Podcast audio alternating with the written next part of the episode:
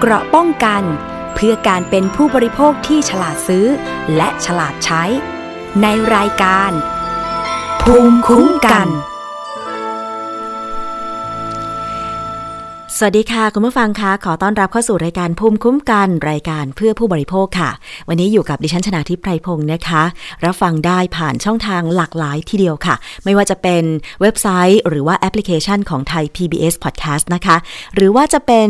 ติดตามข้อมูลข่าวสารทางสื่อสังคมออนไลน์ของเราก็คือ เข้าไปกดถูกใจกดไลค์กดแชร์ได้นะคะ กับรายการต่างๆ ของไทย PBS Podcast ก็คือ facebook.com/thaipbs เอ่อ thaipbspodcast นะคะ แล้วก็รวมไปถึง Twitter IG ก็ชื่อเดียวกันเลยนะคะ ก็เป็นช่องทางที่หลากหลายให้เราได้ติดต่อสื่อสารกันค่ะ แนะนำข้อมูลของรายการหรือว่าจะเสนอปัญหาของผู้บริโภคของคุณมาก็ได้นะคะเมื่อเข้าไปกดถูกใจที่ Facebook ของเราแล้วก็สามารถที่จะส่งข้อความมาทางกล่องข้อความได้เลยค่ะ และสำหรับคุณผู้ฟังที่ติดตามรับฟังผ่านสถานีวิทยุชุมชนที่กำลังเชื่อมโยงสัญญาณอยู่ในขณะนี้นะคะ ในต่างจังหวัด เป็นร้อยร้อยๆสถานีเลย ก็ต้องขอบพระคุณมากเลยนะคะ ที่ให้ความสนใจรายการภูมิคุ้มกัน ซึ่งหลายท่านก็คิดว่ามันเป็นเรื่องที่ใกล้ตัวผู้บริโภคอย่างเรามาก ๆนะคะ ไม่ว่าจะเป็นปัญหาอันเนี้ยเราต้องมาช่วยกันแก้ไขนะคะ แต่ว่าถ้าเป็นเรื่องดีๆ ก็บอกต่อกันไปได้ค่ะ ติดตามกันได้นะคะ เอาเป็นว่าวันนี้มาดูกันที่ปัญหาก่อนไหม คุณผู้ฟังบอกว่า อะไรกันนี่คุณชนาทิพย์นะคะ มาถึงก็เอาปัญหามาให้เลย ไม่ใช่นะคะ มาสะท้อนปัญหากับโครงการใหญ่ของรัฐบาลค่ะ ใครที่ได้ไปลงทะเบียน โครงการคนละครึ่งของรัฐบาลแล้วบ้าง ผลการใช้งานเป็นอย่างไร ใช้ได้จริง หาร้านค้าง่ายไหมนะคะ แล้วก็ช่วยคุณประหยัดค่าใช้จ่ายได้จริงหรือเปล่า เพราะทุกวันนี้เนี่ยเราต้องมองหาช่องทางการประหยัดนะคะ ประหยัดเงินประหยัดทอง ประหยัดเวลา ประหยัดเยอะแยะมากมายเลยทีเดียวนะคะ เพราะว่าอะไรเพราะว่าเศรษฐกิจมันไม่ดีนะคะคือดิฉันได้ฟังความคิดเห็นจากเพื่อนๆนะคะเป็นเพื่อนบ้านร่วมคอนโดเดียวกันเนี่ยเขาก็บอกว่าจากก่อนหน้านี้นะคะเขาเป็นเซลล์ขายที่อยู่อาศัยโครงการบริษัทใหญ่โครงการหนึ่งเลยนะคะ แต่ปรากฏว่าตอนนี้เนี่ยโดนลดเงินเดือนด้วย เพราะว่ายอดขายไม่ดี แล้วก็ลดวันทำงานด้วยนะคะทำให้ต้องคิดหาอาชีพเสริม เห็นไหมล่ะคะคุณผู้ฟัง มันเป็นผลกระทบจากภาวะโรคระบาดก็คือโควิด -19 แล้วก็ภาวะเศรษฐกิจที่ชะลอตัวมาก ๆเลย จริง ๆ แล้วดิฉันก็ว่าหลายสิบปีมานี้นะคะ ดิฉันก็ไม่เคยเห็นเศรษฐกิจชะลอตัวมากขนาดนี้ ตั้งแต่โตมาเนี่ยนะ มันมีแต่ขยายตัวขยายตัวใช่ไหมเวลาเราฟังข่าวเศรษฐกิจเนี่ยเขาก็ มักจะรายงานตัวเลขเศรษฐกิจประจำปีใช่ไหมคะ อย่างของไทยเองก็ต้องติดตามอย่างใกล้ชิด หรือว่าภาวะการขยายตัวของตลาดโลก คือตอนนี้มันไม่ใช่ไทยประเทศเดียวที่เศรษฐกิจไม่ดี มันเป็นภาวะ ชะลอตัวของทั่วโลก เพราะว่าการระบาดของเชื้อไวรัสโคโรนาสายพันธุ์ใหม่ 2019 หรือโควิด -19 มันเกิดขึ้นทั่วโลก แล้วตอนนี้ไม่มีท่าทีว่าจะหยุดระบาดได้เลย หยุดระบาดเพียงแค่บางประเทศ แต่ประเทศยักษ์ใหญ่อย่างสหรัฐอเมริกาเนี่ยยังไม่หยุดระบาด มีคนติดเชื้อหมื่นหมื่นแสนแสนคนต่อวัน ผู้เสียชีวิตก็มากเหลือเกินนะคะ อย่างอินเดียเองนะคะ ซึ่งเป็นประเทศในเอเชียเนี่ยก็มีคนติดเชื้อและเสียชีวิตจำนวนมาก ไทยเองเนี่ยตอนนี้มีผู้เสียชีวิตก็หลักสิบนะคะ แต่ว่าเราก็พยายามไม่ให้มียอดผู้ติดเชื้อแล้วก็ผู้เสียชีวิตจากโควิด -19 เนี่ยมากไปกว่านี้แล้วนะคะ ความหวังอย่างเดียวก็คือว่า การรอวัคซีนมาป้องกัน และ การคิดค้นยาเพื่อมารักษาโควิด -19 แต่ในระหว่างนี้เนี่ยจะต้องประคับประคองตัวเองนะคะทั้งเรื่องของสุขภาพ แล้วก็เศรษฐกิจในครัวเรือนรวมถึงเศรษฐกิจภาพใหญ่ของประเทศ ซึ่งรัฐบาลเองเนี่ยนะคะก็ได้มีการออกมาตรการหลาย ๆ มาตรการเพื่อมากระตุ้นเศรษฐกิจนะคะ ก่อนหน้านี้ก็มีโครงการเราเที่ยวด้วยกัน กระตุ้นให้คนไทยเที่ยวภายในประเทศเพื่อกระจายเงินให้เงินมันแพร่สะพัดนะคะให้เงินมันสะพัดใน อุตสาหกรรม ธุรกิจการท่องเที่ยวนะคะ แต่ว่ามันก็ยังไม่มากเท่าที่ควรทำให้จังหวัดที่เป็นแหล่งท่องเที่ยวใหญ่ ๆ เช่น ภูเก็ต กระบี่ หรือพัทยาเนี่ยนะคะ ก็ยังมีการท่องเที่ยวที่ไม่ค่อยดีมากนักนะคะ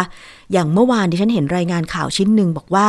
แม่ค้าขายหมูปิ้งแถวพัทยาเนี่ยต้องย้ายออกจากพื้นที่ เพราะว่าไม่สามารถที่จะขายของได้ นะคะขายไม่ได้เลย เพราะว่าพัทยาอาศัยนักท่องเที่ยว คือถ้าไม่มีนักท่องเที่ยวเข้าไปเที่ยวพัทยาเนี่ยคือทุกอย่างเศรษฐกิจทุกอย่างคือจบว่าอย่างนั้นเถอะนะคะ จะมาอาศัยขายให้คนในพื้นที่ก็อาจจะมียอดขายที่ไม่มากพอ นี่แหละคือมันเป็นสิ่งสะท้อนว่าต่อไปนี้เนี่ยในพื้นที่นั้นๆเนี่ยเศรษฐกิจมันจะขึ้นอยู่กับการท่องเที่ยวอย่างเดียวอย่างนั้นหรือนะคะ แต่ดิฉันเชื่อว่าในหลาย ๆ พื้นที่ ที่มีเศรษฐกิจขับเคลื่อนด้วยอาชีพอื่นนะคะ อย่างเช่นการเกษตร การทำฟาร์ม หรือการส่งผลผลิตอุตสาหกรรมอย่างอื่นเนี่ยก็อาจจะได้รับผลกระทบบ้างแต่ไม่มากนักใช่ไหมคะ เพราะฉะนั้นเนี่ยเราจะมาดูกันในอนาคตว่าการวางแผนของรัฐบาลเกี่ยวกับการท่องเที่ยวหรือว่าการ สร้างอาชีพให้กับประชาชนเนี่ยจะเป็นในทิศทางไหนต่อไปนะคะ แต่ว่าโครงการหนึ่งที่ตามมาเพื่อกระตุ้นเศรษฐกิจในการที่จะให้ประชาชนใช้จ่าย แต่การใช้จ่ายนั้นเนี่ยประชาชนไม่ต้องจ่ายร้อยเปอร์เซ็นรัฐจ่ายให้ครึ่งหนึ่งก็คือโครงการคนละครึ่ง จูงใจให้คนกล้าจับจ่ายมากขึ้นนะคะ แต่คนที่ได้ประโยชน์เต็มๆ ก็คือร้านค้าต่างๆ ที่ไปลงทะเบียนกับภาครัฐค่ะ แต่ว่ามีปัญหาเกิดขึ้นเพราะว่าร้านค้าที่ไปลงทะเบียน เพื่อ เข้าร่วมโครงการคนละครึ่งเนี่ยนะคะกลับขึ้นราคาสินค้าแบบไม่เป็นธรรม บางแห่งไม่ติดป้ายราคาสินค้าด้วยนะคะ ซึ่งตรงนี้เนี่ยก็ถือว่าเข้าข่ายทำผิดเงื่อนไขของโครงการคนละครึ่ง แล้วผู้บริโภคอย่างเราล่ะ ต้องทำอย่างไรนะคะ ในเมื่อถ้าไปซื้อสินค้าราคาทั่วไป อาจจะชิ้นละ 10 บาทสมมุตินะ แต่พอร้านค้าที่ร่วมโครงการคนละครึ่งบางร้านที่ไม่ตรงไปตรงมาเนี่ย ไปติดราคาเพิ่มมากขึ้นเช่น 15 บาท ถึงแม้ว่าเราจ่ายครึ่งหนึ่งก็คือ 7 บาท 50 สตางค์ก็จริง แต่เชื่อเถอะว่าไม่มีใครอยากจะจ่าย เพราะถ้าปกติ ถ้าปกตินะ เราไปซื้ออ10บาทใช่ไหมคะ แต่ว่าเราจ่าย 10 บาทเนี่ยเราเราต้องเพิ่มเงิน2บาท50 สตางค์ใช่ไหมแต่ว่าพอเราไปโครงการคนละครึ่งเนี่ย เท่ากับเราจ่าย 7 บาท 50 สตางค์รัฐจ่ายอีก 7 บาท 50 สตางค์ ส่วนต่าง2บาท50 สตางค์ตรงนั้นเนี่ย มันถือว่าเราจ่ายแพงขึ้นนะคุณผู้ฟัง เพราะว่าถ้าเราจ่ายครึ่งเดียวอะราคา 10 บาทเราต้องจ่าย 5 บาท แต่ทำไมเราต้องจ่ายตั้ง 7 บาท 50 เพราะฉะนั้นร้านค้าแบบเนี้ยก็คือผิดเงื่อนไขใช่ไหมคะ ทีนี้ล่าสุดค่ะก็มีผู้ร้องเรียนนะคะ จากผู้ที่ใช้สิทธิ์ในโครงการคนละครึ่ง ที่ไปเจอการโกงราคาของร้านค้า หรือร้านค้าขายราคาเงินสด กับราคาในโครงการคนละครึ่งไม่เท่ากันค่ะ กรมการค้าภายในได้ทำการตรวจสอบ ระหว่างวันที่ 6-8 พฤศจิกายน ในเขตกรุงเทพมหานครนะคะ เพราะว่ามีการร้องเรียนนับ 10 ร้านค้า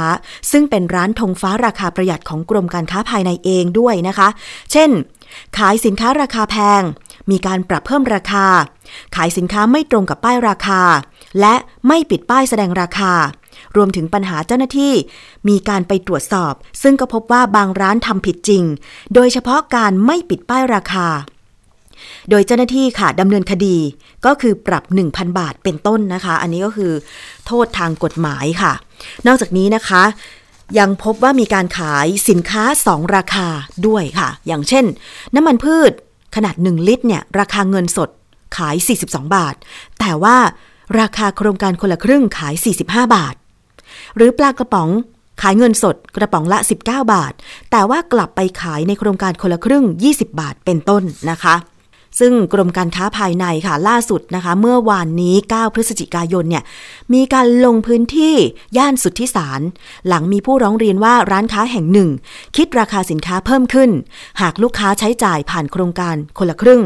ซึ่งจากการตรวจสอบโดยทดลองซื้อสินค้าด้วยเงินสด และใช้สิทธิ์ในโครงการคนละครึ่งก็พบว่า ร้านค้าดังกล่าวขายในราคาเดียวกันจึงไม่ผิดเงื่อนไข แต่ร้านค้ามีความผิดที่ไม่แสดง ราคาเป็นภาษาไทย จึงมีการเปรียบเทียบปรับ 1,000 บาทนะคะ เรื่องนี้ค่ะเราจะไปฟังเสียงของคุณนภัสนันบุญยรัตพันธ์นักวิชาการพาณิชย์ชำนาญการพิเศษ กรมการค้าภายในค่ะค่ะจากการตรวจสอบตามคำร้องเรียนนะคะ พบว่าทางร้านจำหน่ายเราได้ทดลองซื้อนะคะ ทั้งการใช้สิทธิ์คนละครึ่ง และก็การจำหน่ายซื้อในราคาเงินสดนะคะสินค้าประเภทเดียวกันเนี่ยพบว่าทางร้านจำหน่ายในราคาที่ตรงกันทั้งทั้งสองรายการนะคะ แล้วก็ตรวจสอบการปิดป้ายแสดงราคา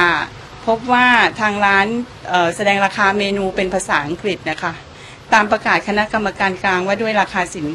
สินค้าและบริการนะคะกำหนดให้ผู้ประกอบการค้าทุกรายนะคะ ให้แสดงราคา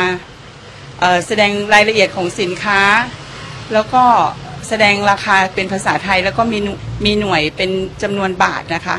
ใช้ภาษาไทยเป็นหลักแต่จะมีภาษาอื่นด้วยก็ได้ะค่ะแล้วทางตรวจสอบแล้วทางร้านจำหน่ายตรงตามราคาป้ายที่แสดงไว้แต่พบการกระทำความผิดคือเป็นการแสดงราคาแสดงราคาเป็นภาษาอังกฤษอย่างเดียว จึงดำเนินการเปรียบเทียบปรับนะคะ หนึ่งพันบาทค่ะ ทีนี้ขอขอประชาสัมพันธ์นิดนึงนะคะ ให้ให้ผู้ที่ร่วมโครงการ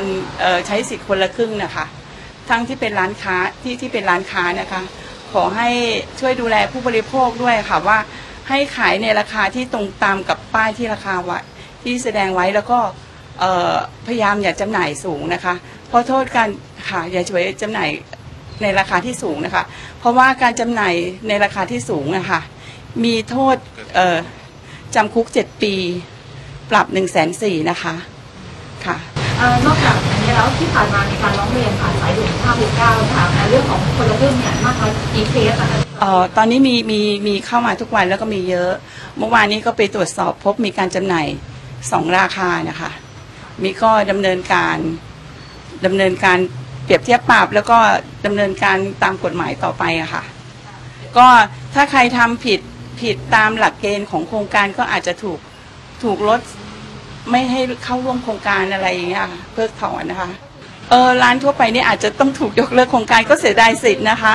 ก็ในเมื่อรัฐบาลออกโครงการดีๆ มาให้ก็ให้ช่วยรักษาดูแลประชาชนด้วยะค่ะนะคะใช่ใช่คือในในการจำหน่ายตามโครงการสิทธิ์คนละครึ่งเนี่ยเขาก็จะชาร์จเพิ่มขึ้นค่ะก็แทนที่ ผู้บริโภคจะได้จะซื้อสินค้าในราคาที่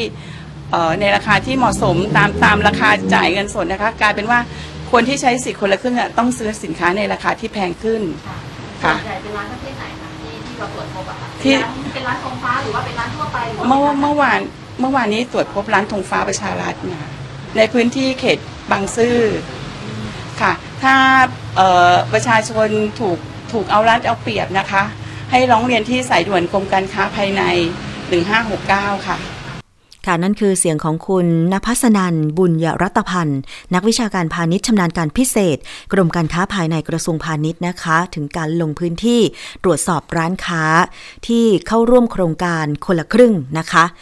ซึ่งขณะที่เจ้าของร้านค้าดังกล่าวที่ไปตรวจสอบเนี่ยนะคะ ก็ยืนยันว่าได้ขายสินค้าในราคาปกติ ซึ่งเธอประกอบการเป็นร้านกาแฟนะคะ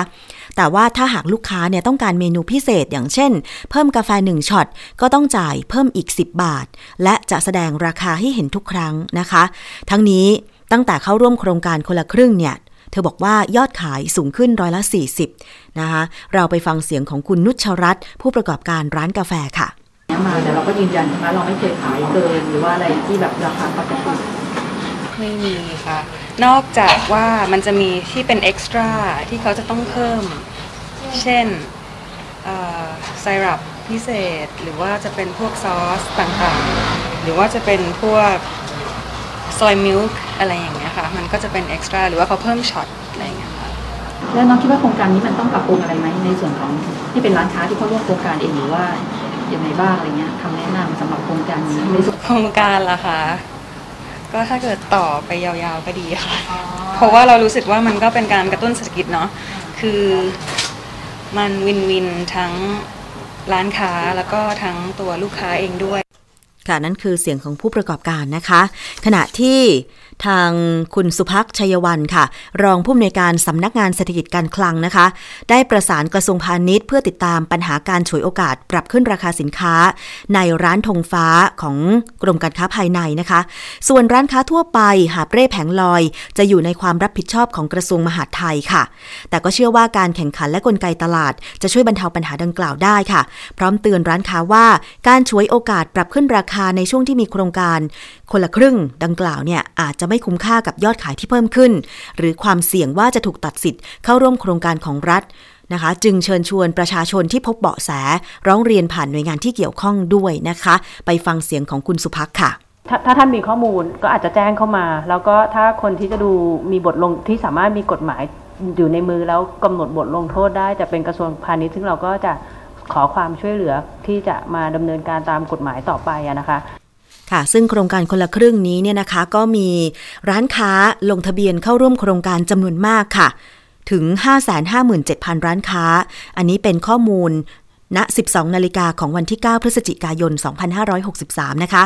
และมีจำนวนผู้ใช้สิทธิ์แล้ว 7 ล้าน3แสน50,000 กว่าคน มียอดการใช้จ่ายสะสม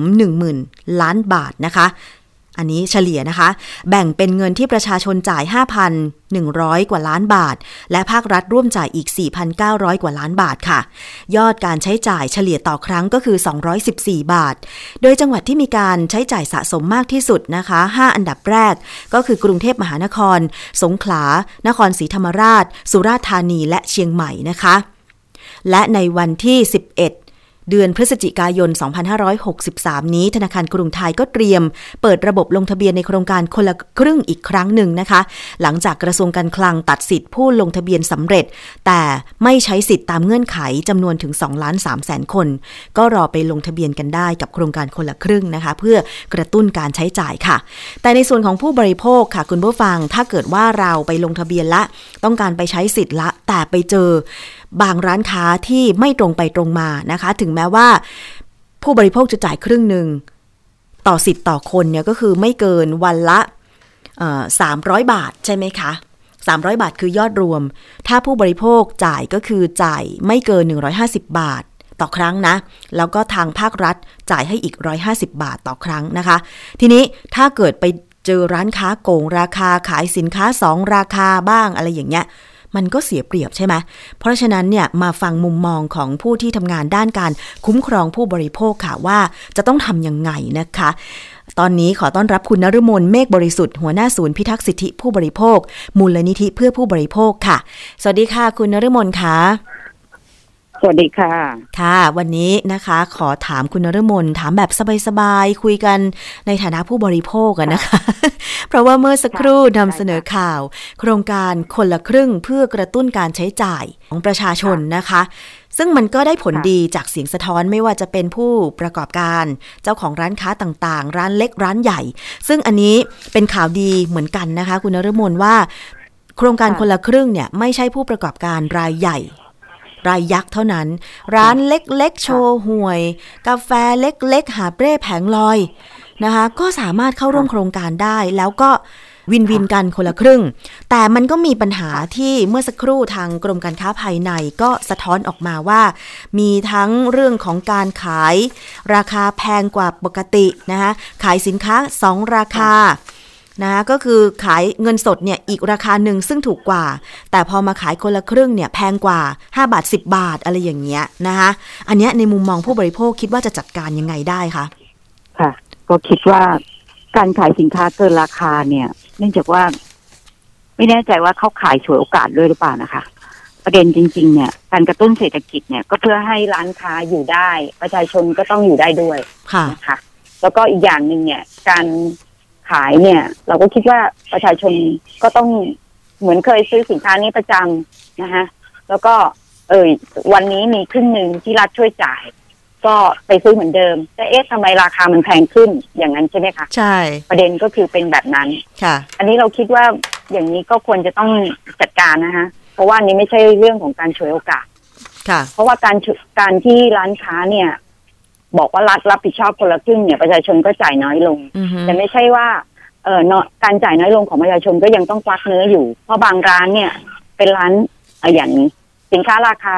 สามร้อยบาทเนี่ย ผู้บริโภคก็จ่ายแค่ร้อยห้าสิบาท รัฐก็จ่ายร้อยห้าสิบาทซึ่งรัฐก็สนับสนุนได้แค่ไม่เกินร้อยห้าสิบาทค่ะใช่ไหมคะใช่ขอให้คุณซื้อสินค้านั้นราคาสี่หรือร้อยบาท รัฐก็ไม่ได้จ่ายบอกว่า เขาจะจ่ายครึ่งหเขานึ่งจะจ่ายสองร้อยห้าสิบค่ะนะคะ แต่เขาจะจ่ายแค่ร้อยห้าสิบาทใช่เพราะลิมิตเขาคือร้อยห้าสิบาทใช่ ดังนั้นเนี่ยถ้าคุณฉวยโอกาสขึ้นราคาเนี่ย แสดงว่าส่วนเกินเนี่ยรัฐเขาไม่ได้จ่ายยกเว้นว่าสินค้าของคุณราคามันไม่เกินร้อยห้าสิบาท ราคาไม่เกินสามร้อยบาท ที่รัฐก็จะสนับสนุนร้อยห้าสิบาทแทนค่ะนะคะซึ่งอันนี้ประชาชนก็จะจ่ายแค่ร้อยห้าสิบาท แต่การที่ประชาชนจะอ้างว่าประชาชนจ่ายน้อยลงเนี่ยก็ฉวยโอกาสขึ้นราคาเนี่ยมันถือว่าเป็นการเอาเปรียบนะคะค่ะ อันนี้จริงๆอะคุณก็ต้องแสดงราคาขายทุกร้านนี่คือประเด็นหลัก ค่ะ ใช่ เพราะว่ามันมีปัญหาว่าไม่ปิดป้ายราคาด้วยนะ เพราะอาจจะคิดว่าใช่ค่ะการไม่ปิดป้ายราคาจะบอกราคาเท่าไหร่ก็ได้หรือเปล่า อันนี้เราต้องตั้งคำถามไว้นะคะ ค่ะ อันนี้อันนี้ผิดกฎหมายทันที ถ้าคุณไม่ติดป้ายราคา แสดงราคาหน้าจุดขายค่ะนะคะเพราะกกรคณะกรรมการว่าด้วยราคาสินค้าและบริการเนี่ยเขากำหนดเลยว่าคุณต้องแสดงราคาณจุดขายไม่ว่าคุณจะเรียกเก็บเขาเท่าไหร่นะคะ มันก็เป็นการประเมินราคาของผู้บริโภครายหนึ่งเหมือนกันค่ะแต่ไม่ใช่บอกว่าเออเคยติดป้ายราคาไว้สามสิบาท วันนี้รัฐสนับสนุนคุณจะมาติด คุณบอกว่าวันนี้อ่าขายอยู่สี่สิบาทค่ะอันนี้เอาเปรียบผู้บริโภคแน่นอนนะคะ การที่เป็นนโยบายรัฐก็ไม่ใช่เป็นนโยบายที่ใครจะฉวยโอกาสได้เรื่องนี้นะคะค่ะเราคิดว่าการพึ่งพิงก็คือเหมือนกับผู้บริโภคก็ได้สินค้าในราคาที่ถูกลงเขาก็สามารถจับจ่ายใช้สอยได้ร้านค้าก็ได้กำไรเท่าเดิมค่ะนะคะ หรือมากกว่าเดิมเพราะผู้บริโภคก็มากจับจ่ายมากขึ้น แทนที่จะซื้อได้อย่างเดียวก็อาจจะซื้อหลาย ๆ อย่างรวมกันแล้วร้อยห้าสิบบาท ค่ะค่ะ ซึ่งเราคิดว่าเรื่องนี้เป็นเรื่องหลักธรรมาภิบาลของผู้ประกอบธุรกิจด้วยนะคะค่ะเพราะว่าต่อให้คุณเป็นรายเล็กหรือรายใหญ่ ถ้าคุณไม่มีหลักธรรมาภิบาล อันนี้ก็มีความผิด แล้วอีกอย่างหนึ่งการที่คุณไม่ติดป้ายแสดงราคาแล้วคุณจะคิดเท่านั้นเท่านี้เนี่ย อันเนี้ยผิดกฎหมายแน่นอนนะคะค่ะผู้บริโภคก็ร้องเรียนต่อหน่วยงานหรือกรมการค้าภายในหรือพาณิชย์ของจังหวัดได้หมดนะคะค่ะเพื่อที่ให้เขามาตรวจสอบนะคะ แต่เราคิดว่าสิ่งที่ดีที่สุดของผู้บริโภคอะค่ะ ค่ะคือก็ไม่ต้องซื้อสินค้าร้านนั้นไปซื้อสินค้าร้านอื่นดิฉันเคยนะ คุณนรมนอันนี้ไม่ใช่โครงการคนละครึ่งนะคะเอ่ออย่างค่ะเวลามีจัดเซลล์สินค้าอย่างเงี้ย เราเคยไปดูค่ะช่วงกลางเดือนเนาะอุ้ยเสื้อผ้าค่ะมันมีแบบใหม่ ๆ สวยๆ เยอะเลยค่ะต่อให้จะเซลล์15% 20%แต่เราก็อดใจรอว่า เดี๋ยวปลายเดือนน่ะ จะต้องเซลล์มากกว่านี้แน่ พอไปดูปลายเดือนยี่ห้อเดียวกัน แบรนด์เดียวกันราวสินค้าเดียวกันนะ ปรากฏว่าอ้าวค่ะแล้วแบบที่เราดูไว้กลางเดือนทำไมไม่มีล่ะหนึ่งนอกจากแบบที่เราต้องการไม่มีแล้วนะสองก็คือว่าค่ะติดป้ายราคาเซลล์50ถึง70%ซึ่งเราก็คิดว่าอุ้ย50ถึง70%มันก็เยอะนะ แต่ ไม่ใช่แบบที่เราต้องการ และเป็นแบบเก่าที่ตกรุ่นไปแล้ว และเป็นอีกราคาหนึ่งแบบเนี้ยเป็นต้น หรือแบบเดียวที่เราเคยซื้อ เคยเคยจ้องไว้เคยมองไว้ว่าจะกลับมาซื้ออย่างเงี้ย มันกลายเป็นว่าค่ะจากราคาเดิมกลางเดือนเนี่ย มันปรับเพิ่มสูงขึ้นจนปลายเดือนอะแล้วเพื่อจะบอกว่าลด 50%หรือ 70%อย่างเงี้ย มันก็เท่ากับไม่ลดเลยอะค่ะ อันนี้ก็จะเป็นเรียกว่า ธุรกิจเนี่ยก็ต้องมีหลักธรรมาภิบาลว่าสินค้าที่คุณนำมาลดมันก็คือสินค้าที่คุณลดจากราคาป้ายจริง ๆ นะคะเพราะบางรายเนี่ย เราจะเห็นเรื่องร้องเรียนหลายเรื่องที่เขาบอกว่าราคาป้ายที่ลดอะพอแกะออกเนี่ย มันเท่ากับราคาที่คือไปติดทับป้ายราคาเดิม ใช่ แต่ราคาเดิมมันก็คือราคาที่ลดนั่นแหละนะคะ ซึ่งอันเนี้ยมันเป็นการหลอกลวงผู้บริโภคนะคะ ค่ะ อันเนี้ยผู้บริโภคก็สามารถที่จะดำเนินการได้นะคะ ว่าควรจะแจ้งต่อหน่วยงานรัฐที่เขาเกี่ยวข้องลงพื้นที่ไปตรวจสอบเลยค่ะคือรัฐเนี่ยก็มีหน้าที่ที่จะดำเนินคดีตามกฎหมาย โดยเฉพาะการทำแบบเนี้ยมันเป็นการเอ่อเข้าข่ายผิดกฎหมายอาญานะคะค่ะ ซึ่งรัฐก็สามารถปรับได้เลย หรือสั่งลงโทษในกรณีอื่นได้ ถ้ากรณีที่รัฐเห็นว่าความผิดนั้นร้ายแรงนะคะ ค่ะ อันนี้เราคิดว่าผู้บริโภคเนี่ย ก็ควรจะตรวจสอบด้วยไม่ใช่ว่าเอ้ยเขาคงขายถูกแล้ว แล้วโดยเฉพาะตอนนี้มีนโยบายขึ้นราคาเนี่ย ก็ไม่ได้หมายความว่าจะปั่นขึ้นไปให้สูง แล้วก็บอกบอกว่าคุณก็จ่ายแค่ครึ่งราคางั้นก็ไม่เกินวงเงินที่คุณใช้ทุกวันอยู่แล้ว ค่ะ ซึ่งยังไงรัฐก็รับผิดชอบแค่ร้อยห้าสิบต่อให้คุณจ่ายราคาไปเออสินค้าราคาสี่ร้อยเขาไม่ได้จ่ายให้คุณสองร้อยอืมแต่เขาจ่ายให้คุณแค่ร้อยห้าสิบใช่เพราะฉะนั้นดังนั้นอีกสองร้อยกว่าบาทคุณก็ต้องออกเอง ถูกนะคะค่ะ อันนี้ก็จะเป็นประเด็นแบบนี้เนาะค่ะรัฐเขาไม่ได้มาสนับสนุนเรื่องของการจ่ายคนละครึ่งจริงค่ะๆการปั่นราคาขึ้นมาก็ถือว่าเป็นเรื่องของการฉวยโอกาสนะคะ การค้าที่อันนี้เป็นการเอาเปรียบผู้บริโภค ไม่เป็นธรรม เพราะฉะนั้นร้านค้าไหนก็ค่ะตามที่ทำแบบเนี้ยฉวยโอกาสปรับขึ้นราคาอย่างเช่น ที่กรมการค้าภายในไปตรวจสอบ แล้วก็มีการเผยจากเจ้าหน้าที่ของกรมการค้าภายในนะคะ ที่บอกว่าน้ำมันพืช 1 ลิตรเนี่ยถ้าขายเป็นเงินสดนะ 42 บาท ถ้าโครงการคนละครึ่งเนี่ยค่ะขายขวดละ 45 บาทแบบเนี้ยมันแพงกว่า 3 บาท ซึ่งโดยปกติแล้วถ้าสมมติว่าเราไปร้านนี้แล้วเราต้องการช็อปหลาย ๆ อย่าง แน่นอนการไปซื้อเออเครื่องปรุงหรือว่า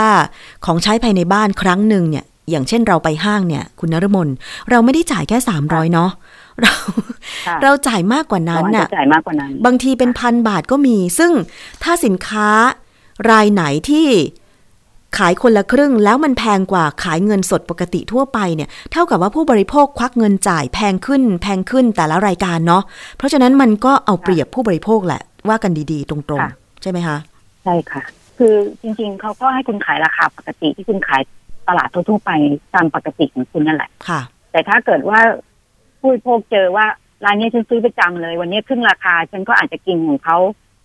ซื้ออาหารมาในราคาครึ่งราคาก็คือหมายถึงว่าอยากกินของอร่อยแต่ได้ราคาที่ถูกลง แล้วตัวเองก็สามารถซื้อได้ ในขณะที่วันนี้กลายเป็นว่าร้านค้าฉวยโอกาสขึ้นราคา แล้วบอกว่ายังไงคุณก็จ่ายครึ่งเดียวนึกออกไหมคะค่ะเพราะฉะนั้นแทนที่เขาจะมีเงินไปจ่ายอ่าสินค้าตัวอื่นก็ไม่มีละ เพราะเขามาจ่ายตรงนี้ซะหมดอันเนี้ยคุณฉวยโอกาสค่ะนะคะ อันนี้มีความผิดนะคะ เพราะยังไงเนี่ยการขึ้นราคาแบบนี้เนี่ย แล้วถ้าคุณไม่บอกกล่าวหรือไม่มีป้ายแสดงราคาเนี่ยอ่าผู้บริโภคเนี่ยเขาก็มีสิทธิ์ที่จะไปดำเนินการทางกฎหมายกับคุณได้ค่ะนะคะ แล้วเราก็คิดว่าผู้บริโภคก็ควรจะเป็นเอ่อเขาเรียกอะไรนะพลังหนึ่งอะค่ะ ที่จะไม่สนับสนุนร้านค้าประเภทนี้ค่ะนะคะ เพราะว่ามันเป็นพลังผู้บริโภคเท่านั้นนะคะ ถ้าสมมติเราไม่ซื้อเขาเลยเนี่ยเขาจะอยู่ได้ไหมอืม ใช่ แล้ว สังคมโซเชียลเดี๋ยวนี้มันค่อนข้างรุนแรงในเรื่องของการให้ข้อมูลเนาะค่ะแต่ว่าก็ให้ข้อมูลในทางที่เป็นเรื่องอากระทบนะคะ ว่าเออเฮ้ยเคยซื้อร้านนี้เท่าเนี้ย แต่วันนี้ทำไมมันมันแพงขึ้นนะคะค่ะแต่ว่าแพงขึ้นด้วยวิธีการแบบไหนเขาแสดงป้ายราคาหรือเปล่า ถ้าเขาแสดงป้ายราคาเนี่ยเขาทำถูกกฎหมายแหละเพราะฉะนั้นเราก็มีสิทธิ์เลือกที่ว่าอ๋อวันนี้เราก็ไม่ซื้อร้านนี้เราก็ไปซื้อร้านอื่นค่ะที่เขาที่เขาตรงไปตรงมา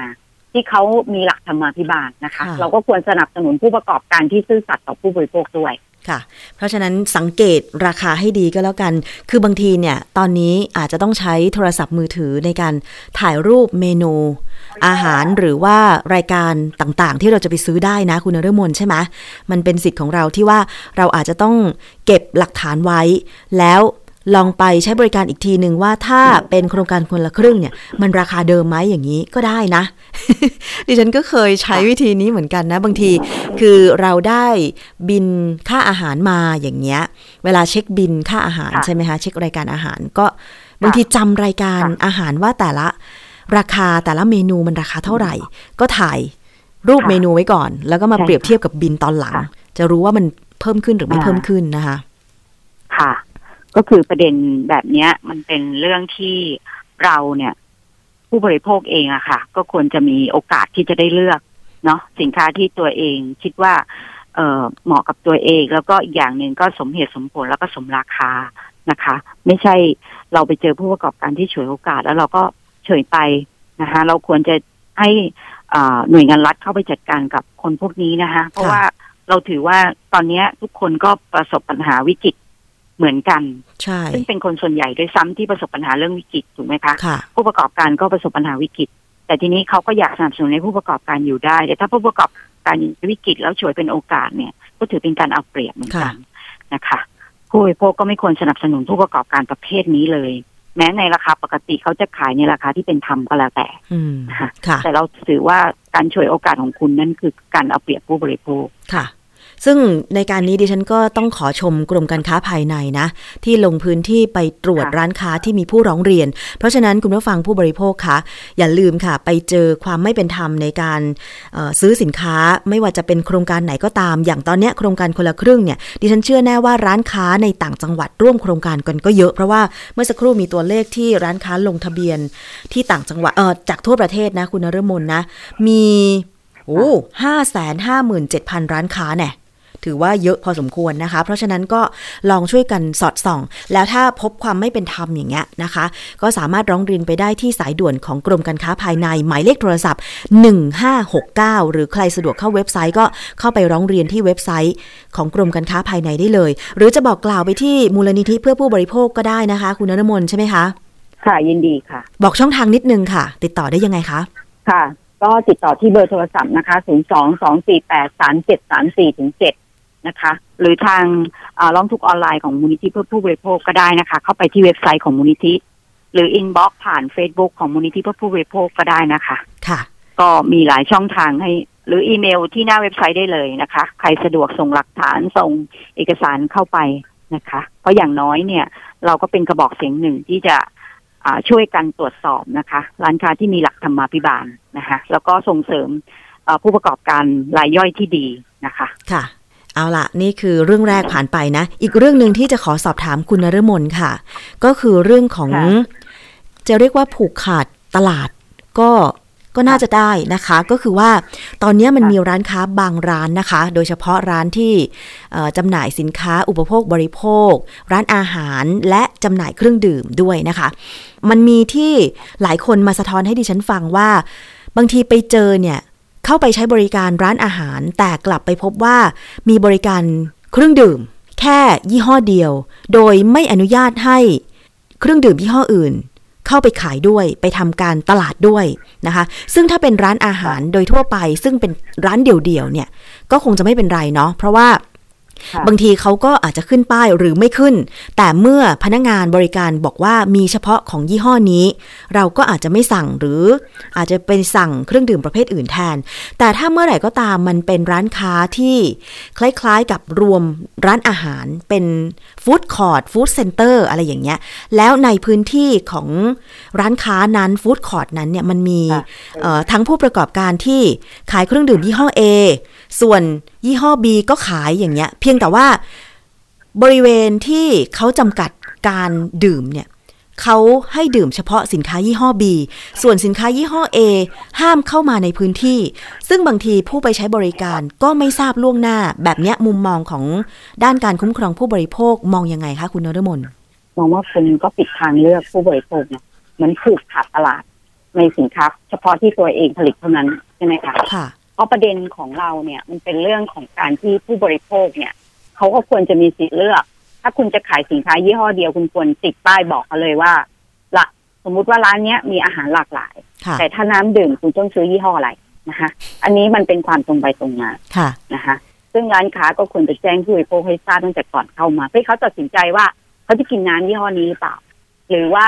เขาต้องการกินยี่ห้ออื่นที่มันหลากหลายด้วย ถ้าคุณไม่มีความหลากหลายคุณก็ต้องแจ้งว่าที่ที่นี่มีขายน้ำยี่ห้ออะไร อันนี้คือเป็นหลัก ที่ควรควรจะแจ้งให้ผู้บริโภครับทราบค่ะเนาะแต่ไม่ใช่สั่งอาหารเต็มโต๊ะพอสั่งน้ำปุ๊บเนี่ยอ๋อขายแต่ยี่ห้อนี้ ซึ่งมันก็ไม่ค่อยเป็นธรรมกับผู้บริโภคเหมือนเอาเปรียบเหมือนผูกขาดตลาดยังไงไม่รู้ ว่าไอ้ยคุณต้องสั่งยี่ห้อนี้เท่านั้น แต่เราเข้าใจนะคะค่ะระบบร้านค้าก็เป็นระบบสปอนเซอร์กัน หมายถึงว่าเขาก็บอกว่าเขาจะส่งยี่ห้อนี้ให้คุณคุณห้ามขายยี่ห้ออื่น คือมันมีผลประโยชน์ต่างตอบแทนกันอยู่แล้วนะคะค่ะแต่ว่าถ้าคุณจะขายแบบนั้นเนี่ยคุณ ก็ผู้บริโภคก็ไม่ได้ห้ามนะคะแต่คุณต้องแจ้งผู้บริโภคว่าที่เนี่ยมีขายเฉพาะยี่ห้อแหละค่ะนะคะซึ่งถ้าเขาไม่ชอบพื่ให้เขาได้มีทางเลือกยี่ห้อที่ใช่ซึ่งมีจำหน่ายถ้าเขาไม่อ่าเขาก็ไม่เลือกไปใช้บริการเพราะว่าร้านนั้น ใช่เขาอาจจะมีสิทธิ์เลือกว่าเขาจะไม่เข้าร้านคุณก็ได้ แต่ไม่ใช่คุณบีบบังคับว่าเข้ามาร้านฉันแล้วคุณออกไปเนี่ย ถ้าคุณจะกินน้ำเนี่ยคุณต้องสั่งยี่ห้อนี้เท่านั้นค่ะอันนี้มันเป็นการบังคับไกลอืมๆนะคะค่ะมันเป็นการเชิงบังคับ โดยใช่ที่คุณไม่ได้แบบ โดยที่คุณไม่ได้แบบ อ่า ให้เขามีทางเลือกอะค่ะ ซึ่งอันนี้มันเอาเปรียบผู้บริโภคเป็นอย่างมากนะคะ ค่ะ เท่าที่สังเกตมันก็นะทำให้ตอนเนี้ยค่ะมีร้านค้าประเภทที่ผูกขาดผู้ผลิตรายใหญ่ เจ้าเดียวอะไรเงี้ยมันเพิ่มมากขึ้นนะ อาจจะเป็นเพราะว่าการทำธุรกิจกลไกการตลาดของผู้ประกอบการรายใหญ่ ที่อาจจะอยากกระจายสินค้าหรือทำให้สินค้าตัวเอง ได้รับความนิยมในการบริโภค จึงต้องไปค่ะคล้ายๆกับว่า จ่ายเงินให้กับร้านค้าเล็กๆทำสัญญาเลยนะ บางที่เนี่ยคือทำสัญญาว่าบริเวณตลาดนี้เนี่ยถ้าคุณทำสัญญากับเราแล้วเนี่ยห้ามให้เจ้าอื่นมาขาย ซึ่งเราจะจ่ายเงินให้คุณเป็นรายเดือน แบบนี้เป็นต้น ซึ่งจริง ๆ แล้วดิฉันคิดว่าตัวกลางคนที่จะตอบสนองผู้บริโภคได้ก็คือ คนกลางนั่นแหละ ที่ไม่ใช่เจ้าของสินค้ารายใหญ่นะคะคือคนที่เป็นใช่ผู้ที่บริหารจัดการค่ะบริเวณพื้นที่การค้านั่นแหละ ที่อาจจะต้องมาคำนึงถึงว่า เอ๊ะลูกค้าเราก็ไม่ได้มีคนที่ชอบสินค้า ยี่ห้อเจ้าใหญ่อยู่นี่ ถ้าเราจะเอาผู้เอาใจผู้บริโภคทุกกลุ่ม เราควรจะขายสินค้าทุกยี่ห้อหรือเปล่า แบบนี้เป็นต้นอันนี้ตั้งข้อสังเกตอืมสำหรับตัวเองนะคะ คุณนรมนคิดว่ายังไงคะค่ะคือง่าย ๆว่า ผู้ประกอบการทุกกลายอะค่ะ เราคิดว่าเรื่องผลประโยชน์เนี่ยมันเป็นเรื่องปกติเนาะค่ะ ทีนี้ประเด็น ว่าผลประโยชน์เนี่ยมันมีมากน้อยจนขนาดผูกขาดตลาดสินค้าเลยหรือเปล่าอืมอันนี้มันก็ต้องดูนะคะ เพราะมันเป็นการบังคับผู้บริโภคแต่สิ่งที่ผู้บริโภคเหมือนบางทีเราแวะมากินข้าวตลาดนี้แต่ตลาดนี้มีร้านมีน้ำขายอยู่ทั่วตลาดเลยยี่ห้อเดียวมันก็ไม่โอเคไงเพราะบางท่านเขาก็ไม่อาจจะชอบอาน้ำแบบนี้ใช่ไหมคะหรืออ่าผู้บริโภคก็มาแล้วก็ไม่รู้จะทำยังไง ก็เหมือนกับถูกบังคับให้กินไก่ค่ะอันนี้มันก็เป็นเรื่องที่เอาเปรียบผู้บริโภคเป็นอย่างมาก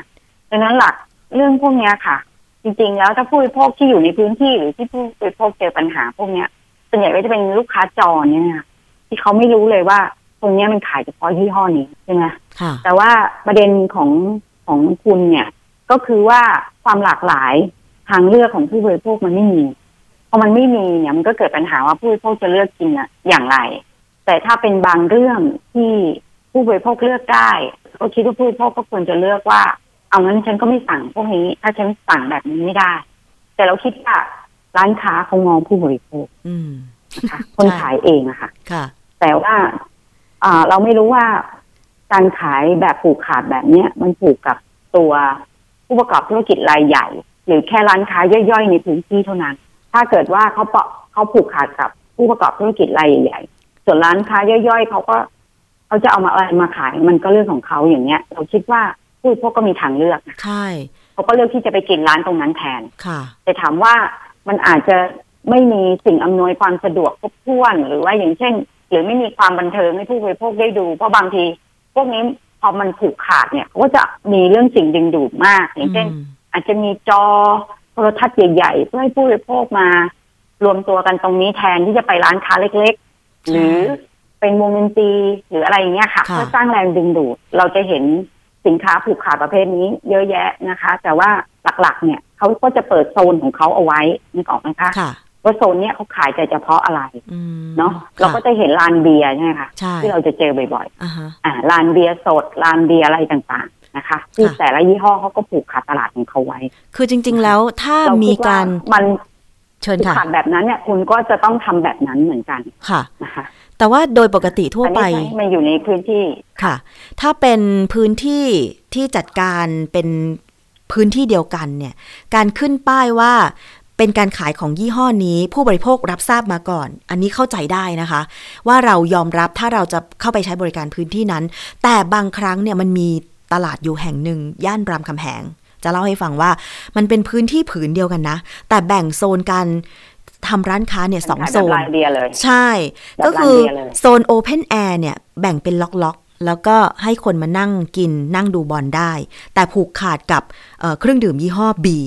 แต่ปรากฏว่าโซนรอบๆเนี่ยนะคะแบ่งล็อกเหมือนกันแต่เป็นติดห้องแอร์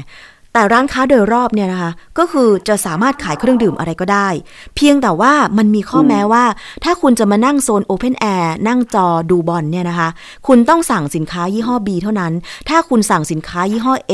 จากร้านค้ารอบๆมาเนี่ย คุณต้องเอาขวดสินค้าวางใต้โต๊ะ ห้ามเอามาโชว์บนโต๊ะ เพราะว่าพื้นที่นั้นเป็นสัมปทานของยี่ห้อ B อันเนี้ยก็เลยมีความรู้สึกว่า อืม มันใช่เหรอ แบบนี้เป็นคือต้นง่ายๆว่า อันนี้ก็เข้าเกณฑ์ที่เราพูดอะค่ะ ก็คือความไม่ตรงไปตรงมา ก็คือคุณไม่ได้จัดคุณคือคุณไม่ได้แสดงข้อมูลให้ผู้บริโภครับทราบอย่างเช่น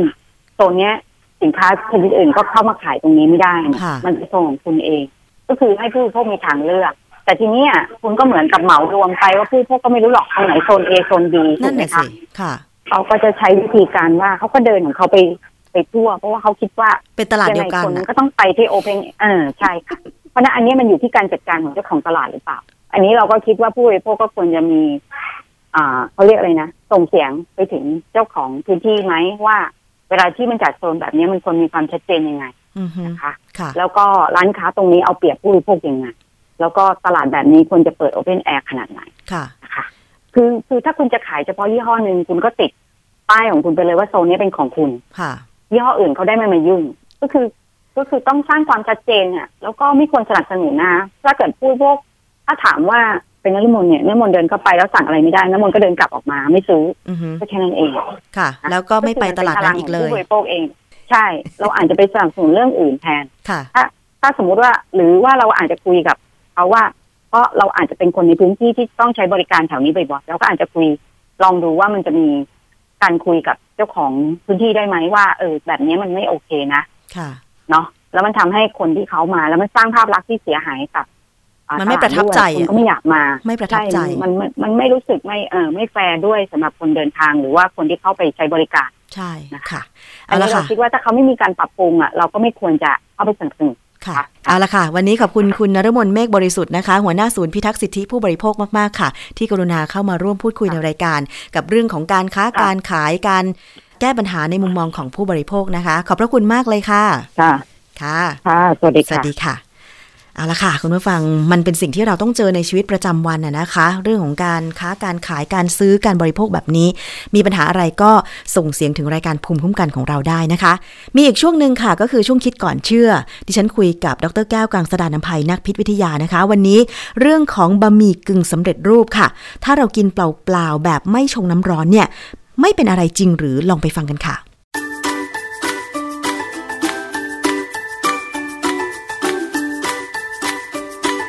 ช่วงคิดก่อนเชื่อ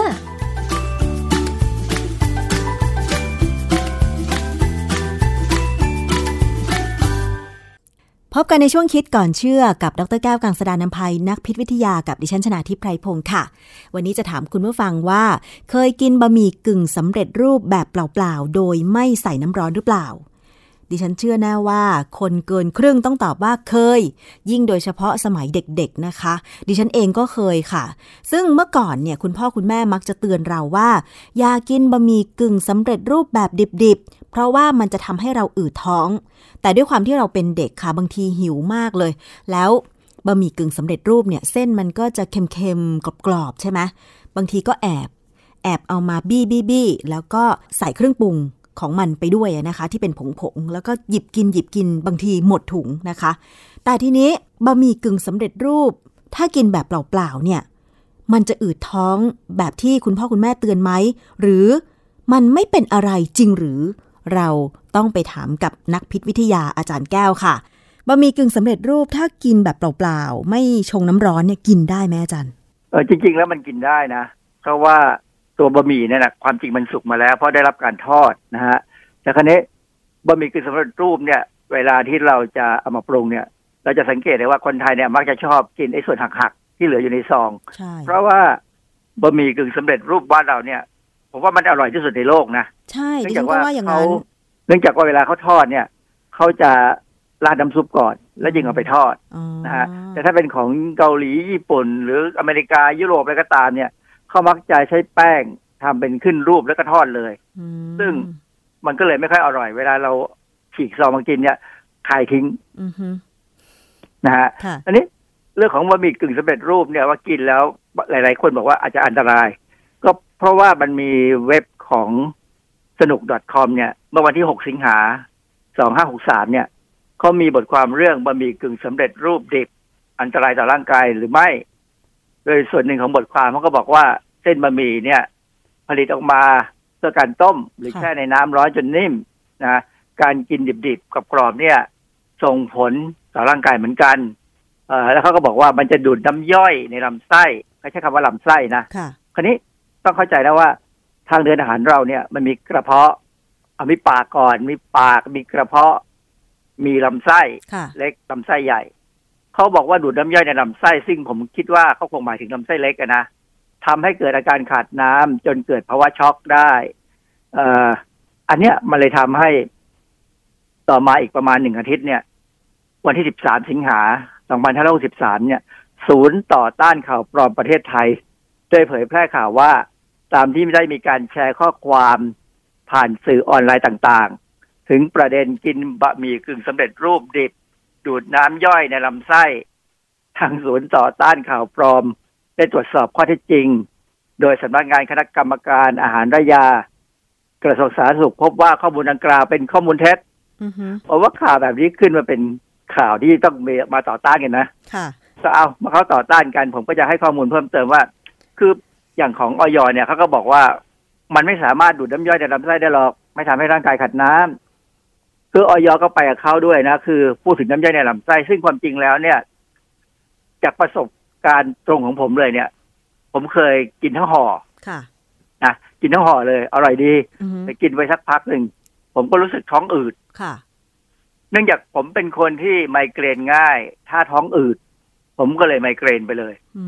มแล้วผมทดลองอย่างนี้สองสาครั้ง ก็เป็นทุกครั้งนะคือตอนทดลองเนี่ย ก็อยู่บ้านค่ะวันที่อยู่บ้านทีนี้พอท้องพอไมเกรนเราก็หาทางแก้ปัญหาด้วยกัน ตอนนั้นสมัยก่อนเนี่ยผมกินยา แล้วผมก็นอนหลับให้มันหลับไปเลยค่ะก็หายนะฮะเออเหตุผลที่ผมไมเกรนเพราะว่าเวลาน้ำกับบะหมี่เนี่ย มันลงไปในกระเพาะอาหารเนี่ย มันไปดูดน้ำย่อยในกระเพาะอาหารไป ดูดน้ำกรดในกระเพาะอาหาร คือเวลากระเพาะเกิดความเครียดเนี่ย เพราะว่าไม่มีน้ำย่อยเนี่ยค่ะมันจะส่งสัญญาณไปสมอง ซึ่งก็เป็นกระบวนการที่ทำให้เกิดอาการไมเกรนของผมอืมทีนี้ผมจึงอยากแนะนำกับคนที่มีอาการไมเกรนในลักษณะเดียวกับผมนะ คือ เห็นแสงวับวับๆในสมอง คือเวลาเราหลับตาเนี่ย มันเห็นเป็นแสงวับวับๆเป็นลักษณะสำหรับผมเนี่ย เป็นลักษณะคล้ายๆมีสับประรด เหมือนกับเป็นไฟนีออนเนี่ยแวบๆอยู่ค่ะเคลื่อนไปเคลื่อนมา ผมรู้เลยว่าที่ผมไมเกรนนะฮะผมก็ต้องแก้ปัญหาในปัจจุบันเนี่ย ถ้าผมไมเกรนแบบเนี้ยผมก็จะแก้ด้วยการดื่มกาแฟสักถ้วยหนึ่งค่ะกาแฟดำถ้วยหนึ่งไม่ต้องใส่น้ำตาลก็ได้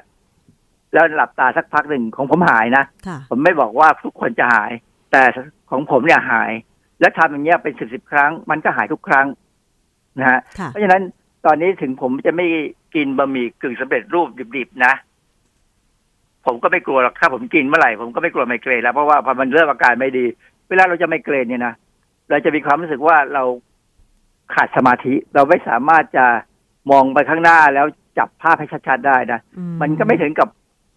แบบที่เรียกว่าเบลอนะค่ะแต่มันเป็นลักษณะที่ว่าเราเหมือนตาลอยอะอือฮึเหมือนกับเหมือลอยค่ะ ก็รู้เลยว่ารู้เลยว่านี่คือจะไมเกรนแล้วค่ะผมก็จะรีบดื่มกาแฟเท่านั้นเองค่ะนะฮะอาจารย์แบบนี้แสดงว่าการกินบะหมี่กึ่งสำเร็จรูปดิบๆ แน่นอนว่ามันดูดน้ำย่อยในกระเพาะอาหารของเรา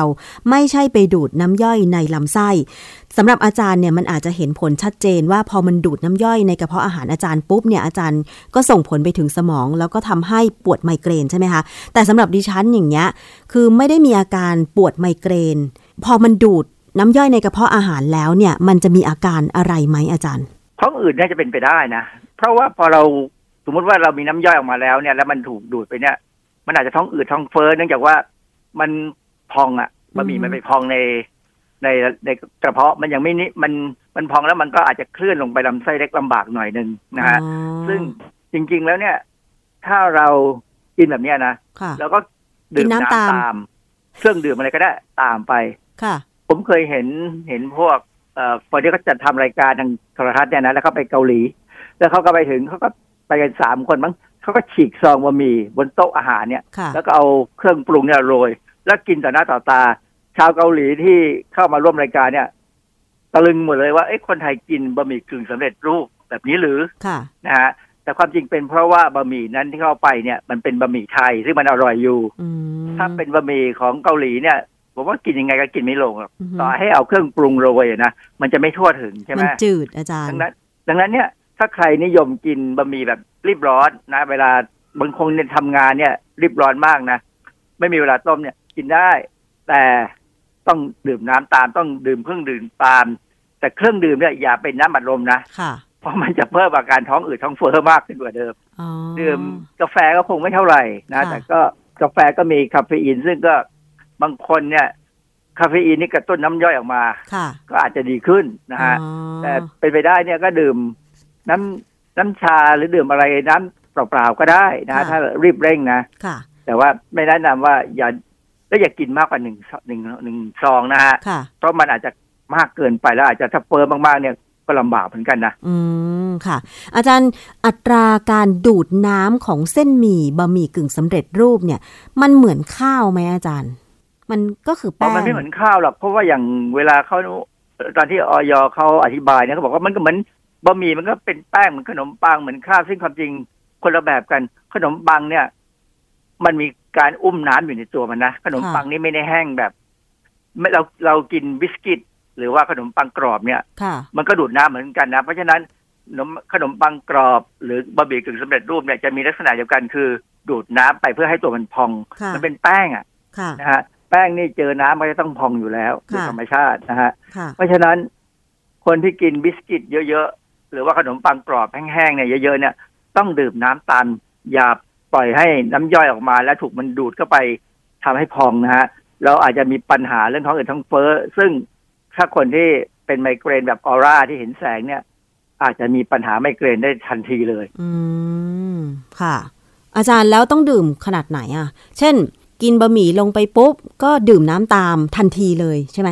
ก็ดื่มไปเรื่อยๆจนอิ่มอะนะฮะคือมันมีมันมันมีความอิ่มของเราอยู่แล้ว แต่ว่า คืออันนี้ไม่ได้แนะนำว่าจะต้องทำอย่างนี้นะค่ะแต่ว่าถ้าจำเป็น แต่ที่ที่สำคัญคืออย่าพยายามทำบนรถกำลังขับรถเนี่ยอย่าอย่าทำนะ เพราะว่าเกิดดื่มน้ำไม่ได้ขึ้นมาเนี่ย เกิดไมเกรนขณะขับรถเนี่ย เรื่องใหญ่เหมือนกันนะอืมค่ะ อาจารย์แต่ว่าที่อาจารย์พูดถึงว่าบะหมี่กึ่งสำเร็จรูปของไทยเนี่ยที่มันอร่อยเพราะว่ามันมีรสเค็มๆใช่ไหมแล้ววิธีการทำของเขาคือ เอาน้ำซุป ซึ่งอาจจะมีรสชาติเค็มๆอยู่แล้วเนี่ยราดลงไปบนเส้นหมี่แล้วค่อยเอาไปทอด มันจึงทำให้น้ำซุปนั้นเนี่ยซึมเข้าไปในตัวเส้นหมี่ปริมาณโซเดียมในบะหมี่ของไทยอาจารย์เคยสังเกตไหมคะว่ามันมีมากน้อยขนาดไหนคะอ๋อสูงมากโซเดียมนี่สูงมากเพราะว่า มันมาในรูปโซเดียมโมโนโซเดียมกลูตาเมตก็คือมากับในลักษณะของผงชูรสนะฮะที่เป็นโมโนโซเดียมกลูตาเมตเพราะฉะนั้นเขาใส่ลงไปให้เยอะเพื่อให้คนที่กินบะหมี่เนี่ย มีความรู้สึกเหมือนว่าได้กินบะหมี่กับอาหารที่เป็นเนื้อสัตว์ค่ะเนื่องจากว่าเวลาเรากินเนื้อสัตว์เนี่ยนะ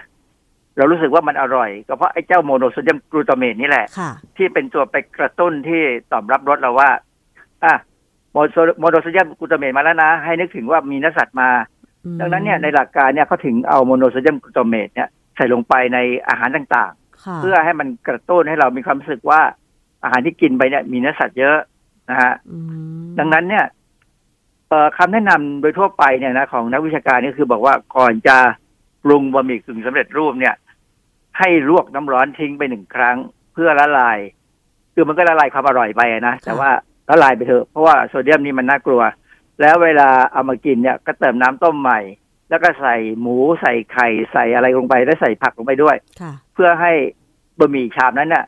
มีคุณค่าทางโภชนาการใกล้ที่จะครบหน่อย หรือถ้าทำให้มันครบได้เลยก็จะยิ่งดีนะฮะ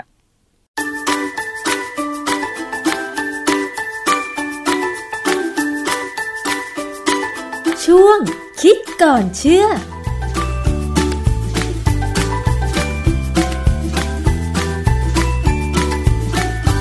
และนั่นก็คือช่วงคิดก่อนเชื่อจากดรแก้วกังสดานนภัยนักพิษวิทยานะคะนำงานวิจัยเรื่องของวิทยาศาสตร์อาหารมาพูดคุยกันนะคะ คงจะได้ฟังเหตุผลกันไปแล้วว่าทำไมเราจึงไม่ควรกินบะหมี่กึ่งสำเร็จรูปแบบดิบๆ โดยที่ไม่มีน้ำนะคะ เพราะว่ามันจะไปดูดน้ำย่อยในกระเพาะอาหารของเรา แล้วทำให้เราอืดท้อง แล้วถ้า บางคนที่เป็นโรคปวดหัวไมเกรน แล้วด้วยเนี่ยมันจะส่งผลทำให้ปวดหัวไมเกรนด้วยนะคะ อันนี้ก็ระมัดระวังกันก็แล้วกันค่ะจริง ๆ ถ้ามีความจำเป็นจะต้องกินเพื่ออยู่รอดก็กินได้ แต่ขอให้ดื่มน้ำตามลงไปด้วยนะคะคำแนะนำของอาจารย์แก้วที่เพิ่มเข้ามาก็คือ อยากกินมาก กินพออิ่ม หรือพอรู้รสก็พอแล้วนะคะ คุณผู้ฟัง นี่คือช่วงเวลาของรายการภูมิคุ้มกัน รายการเพื่อผู้บริโภคสำหรับวันนี้ค่ะ ขอบคุณสำหรับการติดตามรับฟังทุกช่องทางนะคะ ไม่ว่าจะเป็นเว็บไซต์ แอปพลิเคชันไทย PBS Podcast ฟังจากสถานีวิทยุชุมชนที่เชื่อมโยงสัญญาณ หรือว่าจะติดตาม Facebook ของไทย PBS Podcast รวมถึง Twitter ด้วยก็ต้องขอบคุณมากเลยค่ะ หมดเวลาลงแล้วนะคะ ดิฉันชนะทิพไพรพงศ์ต้องลาไปก่อน สวัสดีค่ะ ติดตามรายการได้ที่ www.thaipbspodcast.com แอปพลิเคชัน Thai PBS Podcast หรือฟังผ่านแอปพลิเคชัน Podcast ของ iOS Google Podcast Android Podbean SoundCloud และ Spotify ติดตามความเคลื่อนไหวของรายการและแสดงความคิดเห็น โดยกดถูกใจที่ facebook.com/thaipbspodcast